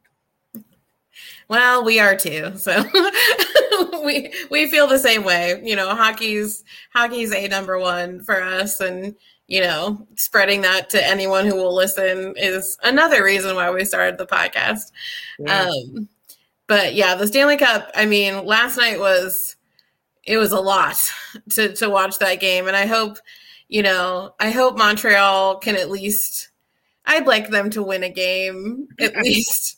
If they're not going to win the series, I'd like them to win a the 3,500 fans. Yes. Oh, oh my that was gosh, such a feel so bummer. bad for them. I'm like, you're you're still gonna do that, huh? Like, you're gonna have all those people outside rioting, and not inside the building. Like that doesn't make for me. I guess it doesn't make sense. I'm like, put them in the building. They won't riot. They won't turn over cars and no, just 3,500. What is this? This is minor league hockey game. Come on, guys, open it up. So I I I hope they eventually come to their senses uh next couple days. I hope they I hope they open up game 4 at least. But I know game 3 tomorrow night is going to be kind of blah. They have that they have that manufactured uh sound that Mike Todd was doing all this season. Poor guy. He he was the fifth line. Yes, we we we talked. I was like, I t- we told him that we had went to that first game back, and I was like, we were trying, we were trying to help you so that you didn't have to do as much crowd noise, like just yelling as much as we could. I, Um, I'm excited. I can't wait for October because we're all going to be back in the building and it's going to be packed full 17, 18,000 strong. I can't wait. I'm stoked. Well, and that's, I mean, yes, October and getting back into hockey. And, you know, does that, what big, if you can even tell us, I mean, what big things are you excited for with a new season coming up? Are there any project hints that you can let us in on or a, dream scenario? I mean, honestly, one of my dream scenarios is to obviously link up with the Blue Jackets and have have that marriage between uh, a, a brand that gives back to the community and the team that we represent and and our I mean it's not the it's not everything that we do, but they they a lot of things hinge on them. It's it's the point of contact. I mean, I that would be my dream scenario is that every that 614 is inside the building, inside Nationwide Arena and and being an impact uh to the people inside the arena. You know, we're, we're uh I, you know, like you know, we have ideas, we have thoughts, you know, we, we have internal talk and stuff like that, but I would I mean that would be like my biggest thing is I would love to just have 614 hockey inside Nationwide Arena and just be part of that community in that building to where people can just like uh just work. Like I went to Pirani's the other day and they I was like, Hey, my name's Matt, you know, kind of doing my sales pitch a little bit, you know. I'm like, Hey, I'm with 614 hockey. And the guy's like, Yeah, we get asked about your gear all the time. I'm like, and you didn't reach out to us? Like we could have we could have put some gear in here. So we're we're working with Pirani's to possibly get some 614 gear into Pirani's uh, hockey world. Um, but yeah, I mean, my dream scenario is that like there's and and that not just that that we're in nationwide arena and that there's good hype. That the team there's some good hype around the team and good vibes around the team. You know that we're not just kind of like well we're gonna suck again i hate that mentality. I'm just not that person. I'm i'm way too positive according to my business partner. I'm way too uh, uh, optimistic. But um I I'm that I'm just built that way. That's just who I am. Uh, I I, I make no apologies for it. I'm just enthusiastic about a lot of stuff. Uh, uh, there's this great quote by Wolf uh, uh, uh, was it Emerson? Emerson. He said, "Nothing great is accomplished without great enthusiasm," and that's my life quote right there. It's like nothing great is accomplished without great enthusiasm, and you, you can't you can't expect great things to happen for you. You have to make them happen sometimes. So, and that was the fifth line. There's a prime example. I I made it happen. It, it, like I put out a hashtag and I made a little graph and I said, "Hey, we are the fifth line." Like you know, the the the the the, the, the crew of idiots became overnight sensations.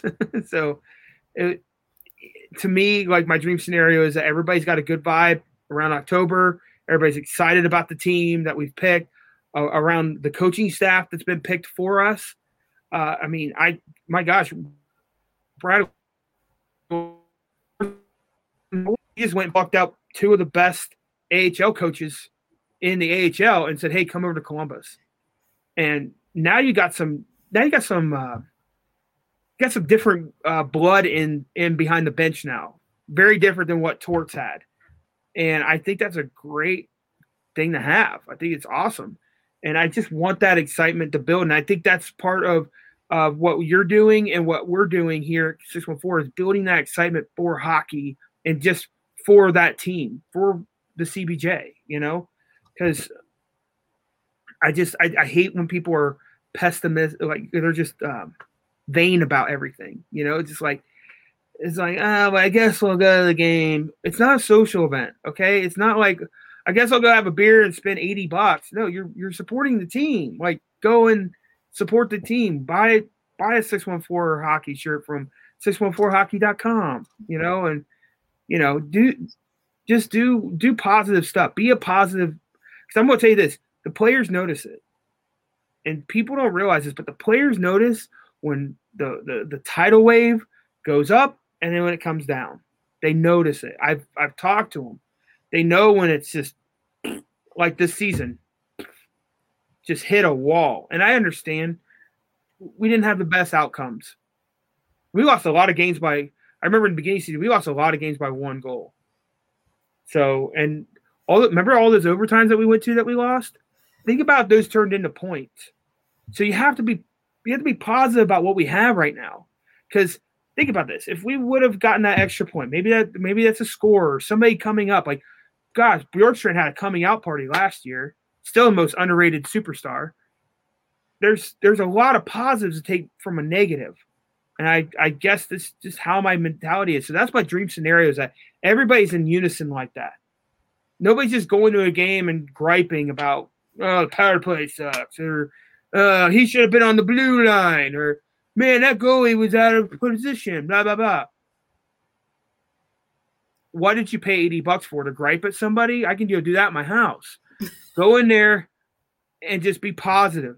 Be be and be be cognate of people around you because if you're negative and you're you're saying that around them at the game and they maybe they're just casual fans then they're going to have a negative opinion and then it just trickles and what i've always said is for every one com- one, one positive comment there's always 10 negative waiting and you have to be positive you just have to keep that mentality and and treat everything properly so i I that's my dream scenario is that everybody goes into the season. First of all, six one four hockey is inside the building, but also that uh, that everybody has a positive outlook on the season. That nobody's just going in there and dreading going into Nationwide Arena. Nobody wants that to ha- happen, and I don't want to hear STH griping about how he's paying this much money for his seat for this team to to lose. Uh, you're not entitled.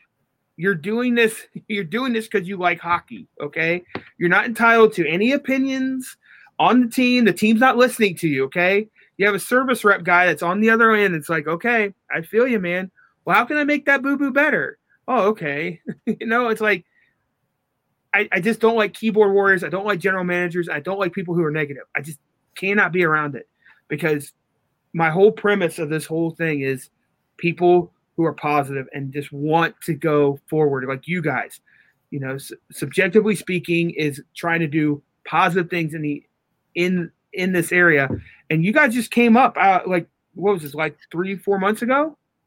Yeah, we started on the third game of this season, so in January.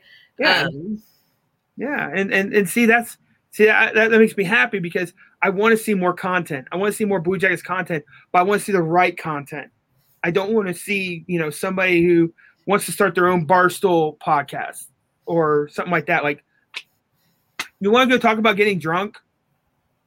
There are barstools for that. I don't need another barstool. Okay, I need something that feeds my fandom, and that's what you guys are doing. And, and you guys are doing a great job. And obviously uh, supporting six one four. And by the way, uh, Romeo's Pizza, you're on board. I love it. We love we love Romeo's Pizza. We it, it all started on Twitter. That's where our, our friendship blossomed. And, you know, it's just. They're good people. We, they are very good people. Yeah. And So, uh, yeah. And those are the, those are the, those are the type of things I like to cultivate. Like I'm starting to work with Homestead uh, Beer Company out of uh, Newark, you know, my hometown. And, you know, they, they've already talked to, you know, I'll tell you about a little project here. We're already talking about doing a, uh, a hockey themed beer so be on the lookout. It'll be it'll be at a arena or bar near you. So we're already working that. on that and uh, just cultivating good partnerships that people want to be part of the hockey community. Like uh, uh, Homestead, their owners are season ticket holders at the Blue Jackets. So you know you want to cultivate those. You want to like and, and you know bring people to the table like that. So um, I think like I said, dream scenario, everybody's on the right page, on the right mentality going into the season and not being uh I'm very bad with words. Uh, not being negative, Nancy. Is that what I want to say? Mm-hmm. Okay, there you go. I had to think about that. I'm, I'm not like I said, first class idiot sometimes. No, never that. Never that. But i think that's a great place to like you know kind of just like uh, like this has been such an enlightening like i hope people are listening to this and they're like getting as fired up as i am like because i've like been sitting here like just thinking through like all the ways in which we can continue. Like i'm sure after we're off this call i'm gonna be like hey laura we need to talk about like how we can continue to cultivate hockey in the city of ohio or in the city of columbus because like it, it is it's just inspiring to hear and listen to and i think i think your point is a great one you know and, and it's that there there cannot be cultivation without like positivity and without like eh, you know it doesn't matter if the team isn't you know winning a right. cup next year or whatever it, it, matters that you know this is something that we're cultivating and creating community with and and to your point you know any anyone can you know shoot the shit up about hockey over some beers and and you know talk whatever they want to talk about it but it comes down to the things that I think you're doing in the community that I think is so empowering. I think what we're trying to do, and that's to bring the sport to people and to to build community with it. And yeah. I think, and I hope that people listen to this episode and they're they're inspired to do that. I I I hope the same thing too. Like you know, like I just I want I want our enthusiasm to rub off on everybody else, and like I don't want somebody to see like, well, that guy he's just out here for a cash grab. That's why he keeps shooting shirts. I'm like, no, I actually just want to be an impact on the community. I want yeah, if I come up with a cool design, I hope people like it.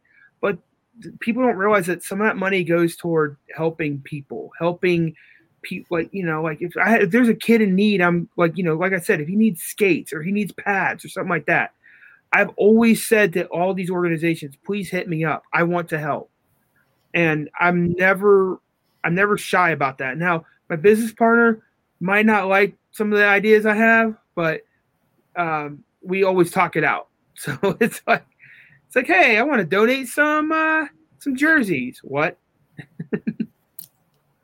no, no, we're not doing that. I think that's gonna be me at but some it's point. a tax write off. that it is. But uh yeah, six one four hockey. I I, I want to keep it going. I want to keep it cultivated. I've been offered a lot of money for six one four hockey, like, and I I just can't give it up. I, I'm just like no, I got to build this the right way to to give it to somebody who's going to do it the right way. Uh, and I, I want to keep going with it, and I, I, want somebody with the same energy and passion that I have for this to keep it going. Uh, I was just uh, I was just at Eldora Speedway this past weekend, and Tony Stewart owns that track. And I love the story behind that because um, Earl Baltes was the guy who started Eldora, and he was, you know, he built this track out of nothing into something. I mean, it's in the middle of a cornfield. Like you go out to Western Ohio, Rossburg, Ohio, there's cornfield, cornfield, cornfield, wheat field, cornfield, and then boom, this humongous track that everybody wants to go to.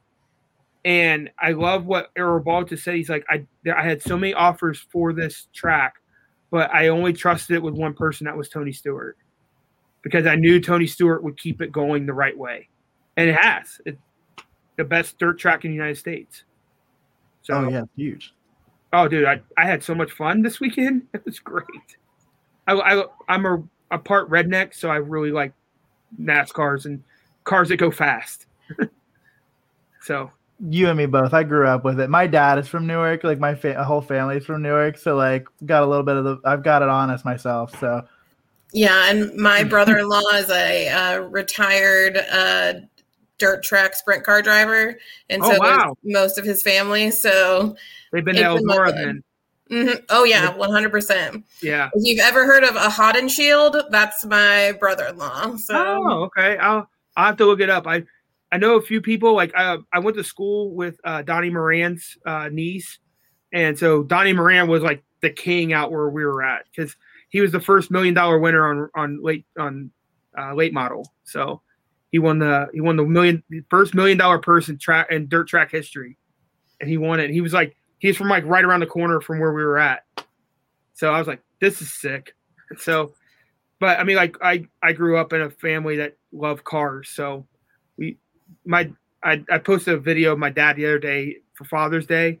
All he wanted to do was plant himself in front of a TV and watch the NASCAR race. So that's my dad. That's Fair definitely Jeremy's dad too. So you are in good Uh, company. well, you and my dad could be friends because my dad has nothing else to do now. So, um, but no, Yeah. I, I just like that story. It's like for six one four hockey, I wanted to make sure that if I ever got rid of it, it went to somebody who will take care of it properly, not just somebody who just wants the name and the branding, somebody who will actually cultivate it and keep the mission statement going. And that's what I loved about that Earl Baltes and Tony Stewart. He kept he kept his promise, kept the ticket prices low, food prices were low, kept everything this the way it was, you know. So very cool, very very cool.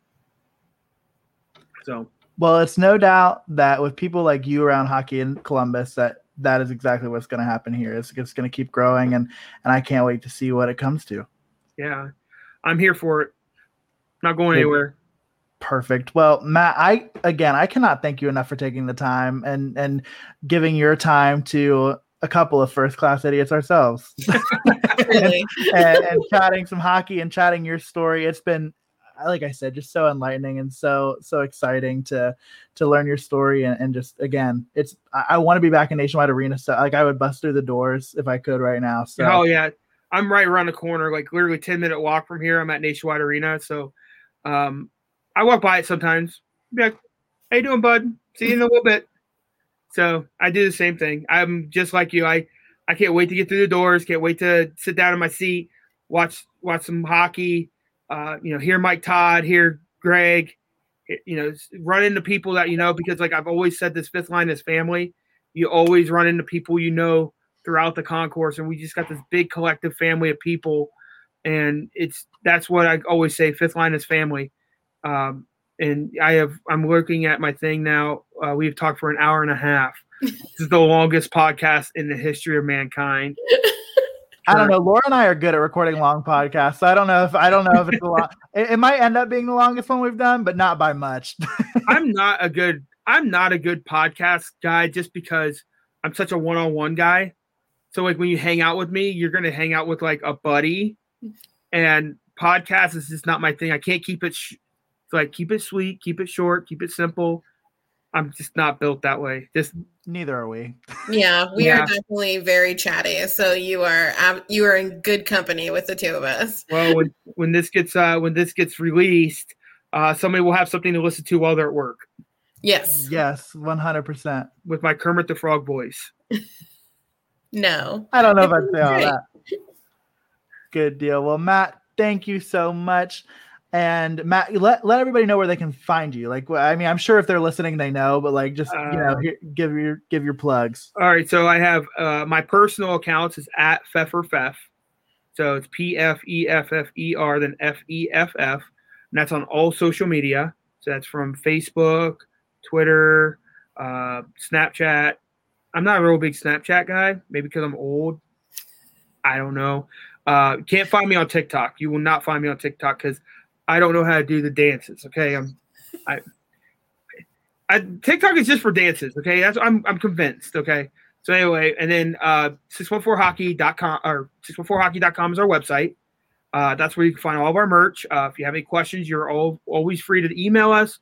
Uh, also uh, at 614 Hockey across all social media platforms, uh, the three main ones Facebook, Twitter, and Instagram. Uh, and you can always DM us if you like. You're like, hey, you're you're out of this particularly. Well, we're kind of in a flux situation right now because uh, we're right in the middle between two seasons, and we're getting ready to do some really cool stuff. Um, I'm partnering up with a hockey brand that people are familiar with their the owner uh, very much. He has a Stanley Cup in his is uh, on his finger, and uh, I have a brand that's uh, wanting to work with us, and I love it. They're actually local too, by the way. He owns it, but they're locally here in Ohio, and it's a major brand. So I'm really stoked for that. We're trying to trying to sneak into the Columbus market here. It's it's pretty awesome. So um, uh, look for some really big stuff from 614 Hockey this year. Uh, probably probably drop a new jersey before the season starts. So we had the black and white one. Uh, might drop a new jersey before the end of the season. So uh, before the beginning of the season. Sorry, before end of summer. How about that? Perfect. We'll hold you to it. Right. And then uh, we're also thinking about some summer events here too. So uh, stay tuned on all the 614 platforms. Uh, we're thinking about doing a uh, hockey movie night. Uh, so we will all get together.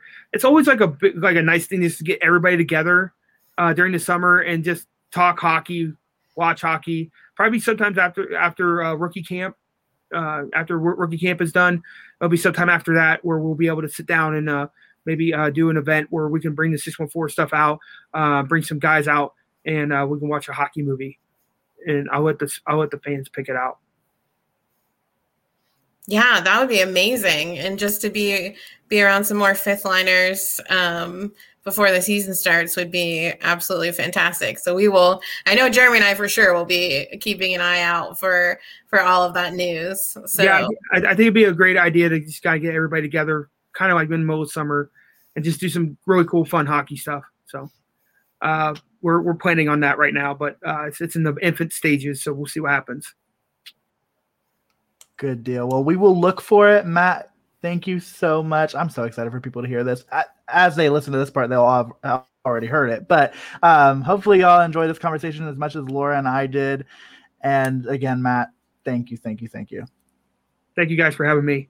Oh my goodness. I super hope that everyone who listened to that interview with Matt are equally as pumped about this upcoming Blue Jacket season as Jeremy and I are. Um, seriously, could have talked to hours, could have talked four hours with Matt um, about everything. And just his passion is truly contagious. And I am just so in awe of all the incredible things that he has done and will continue to do uh, within the in the hockey community. And I'm pretty stoked to have just had this interaction, and I hope that this is you know a budding friendship between CBJectively speaking and six one four hockey, and that together we can do you know some incredible things for this community that we love.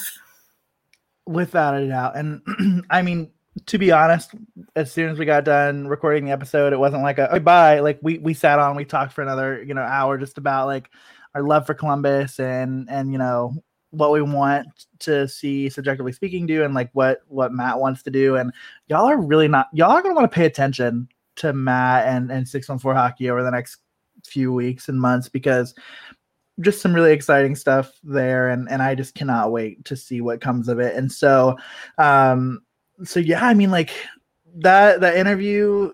I, I don't know, Laura, if there's much else that we can add to this episode to make it even more special.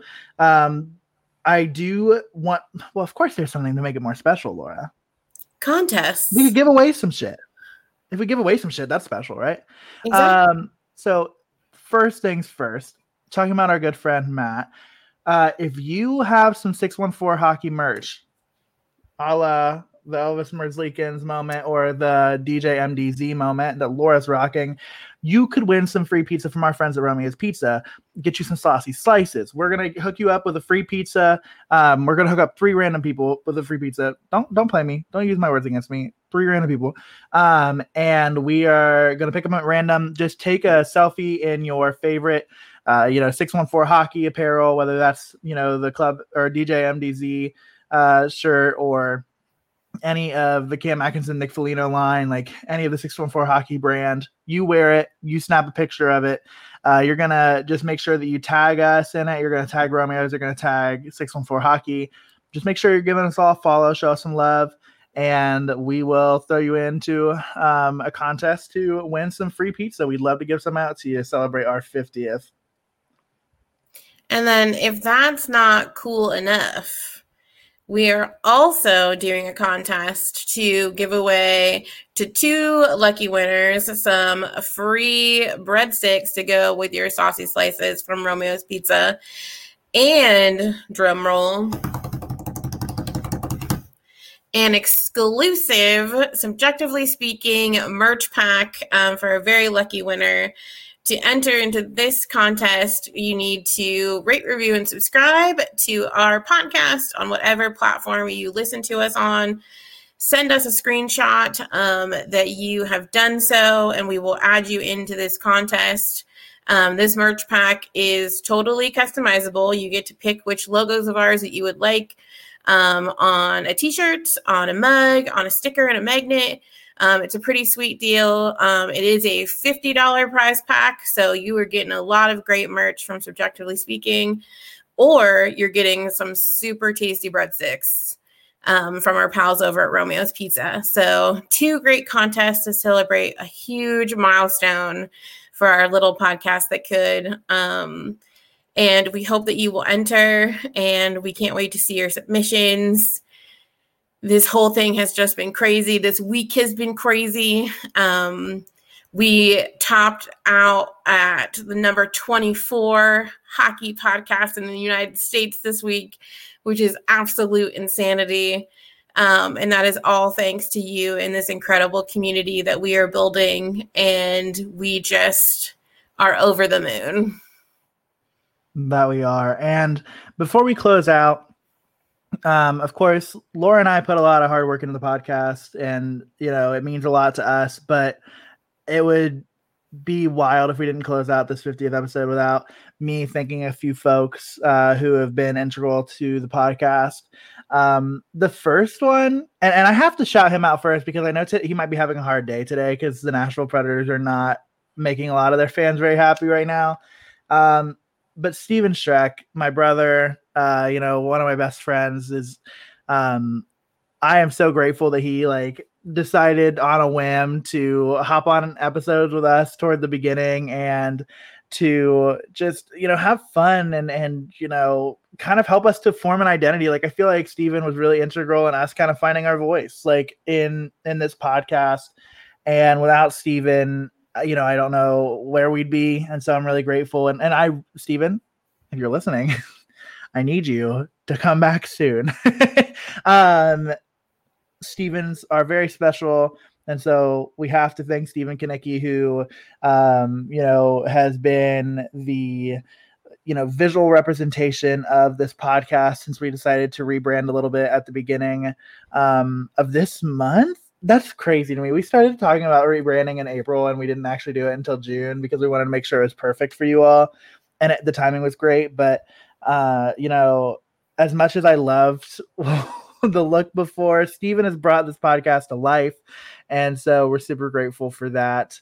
Uh, you know, two folks who have been really just incredible in in giving us their time and, and well three including matt. Uh so thank you matt again for the episode today. But um you know mark scheig who got a dm from this small at the time podcast that just wanted to talk about the trade deadline as if, you know, this person who writes about hockey for for his job didn't have enough to worry about at the time. Uh he hopped on we had great conversations. It was our most listened to episode for the longest time because it was just so great the content that he had. I mean he's incredible. And mark if you're listening you we would love to have you back soon. And of course our friend the 11 out of 10 dairy queen curl curly q master mike todd himself. Could not be more grateful for the time that you spent with the podcast and for lending your voice to the podcast for every intro. It it just it, it makes it sound incredible, and I just cannot thank you enough, my friend. Um, am I forgetting anybody, Laura? I mean, in general, just thank you to everyone who has interacted with us, who has shared a post, who has listened to the podcast. I mean, this is truly, and I'm not kidding, truly something we never imagined would happen six months ago when we sat down to record the first episode. You know, I'm not going to lie, I thought it would just be the two of us and my mom that would listen. Um, you know, we have thankfully. And I barely listen. And that's true. Jeremy barely listens. So, um, but you know, honestly, from the bottom of our hearts, it is just been fantastic. And I also want to say, on behalf of both of us, a big thank you to the Hockey Podcast Network, to Dylan um, and Isha, and everyone who has just supported us, who believed just from hearing a couple of episodes that we would make a fantastic. Um, addition to their network. So I honestly cannot thank the Hockey Podcast Network enough um, for believing in us and helping us to grow and to, you know, the next 50. Like, here we come. We were at the world's most high class dining establishment, Olive Garden, the other day. and Laura and I just went, oh shit, 100 is going to be here soon because of how busy this off season is going to be and then getting into the regular season. So I don't know what we're to do for 100 to top to top what Matt did uh, with us today, but we're to try to put together something special for sure. But uh, you know, in the meantime, I made Laura do it last time, and I'm just like realizing that maybe to ensure that we both don't lose our voices and you know the most important part of being able to podcast We've got a lot of plugs, so I'll, I'll give you an assist on this one, Laura, and you can tell me if I fuck it up. Will okay, do. This is my test because this is the first one I've done since we decided to do everything else. You can visit our website, cbjectively cbjectivelyspeaking.com. You want to get some merch, you want to get the CBJectively Speaking logo um, on a really comfy heather gray shirt. You can do that by going to cbjectivelyspeaking.threadless.com. And if you want to follow us on Twitter, on Instagram, you can do that at CBJectively Pod. You can find us on Facebook by just searching CBJectively Speaking. You'll find us there. I don't know if we have any other ones, Laura. Was that it? I don't really know. I think that was everything. We do um, have a YouTube. I did upload our Hockey Podcast Network uh, intro to YouTube. I have never even looked to see if, if it's gotten a single view. I don't think I've ever posted it anywhere. So it's possible that uh, we've gone viral on YouTube and don't know it. Well, there you go. And if you're listening to this before the end of July 3rd, our um, exclusive um, partnership with the Kaleidoscope Youth Center in the, in Columbus, which helps LGBTQIA youth. Um, we are still donating all of the proceeds from our Pride logo through July 3rd. Um, so if you haven't yet, drop in, pick up something with our incredible Pride logo. Again, shout out to Stephen. Um, you can get anything from a sticker to a magnet to a cup to a shirt. We've got it all. Um, and honestly, we just can't, I can't say it enough. Follow us, rate, review, and subscribe. Um, yeah. We don't know why it helps, but we just know it does. Exactly. But until we get the chance to connect to y'all with episode 51, be safe. What? It can't be a, it cannot be an episode unless I say something and just go, immediately go, huh? like, so be safe, be well, treat each other with kindness, and we will talk to y'all next time. Bye.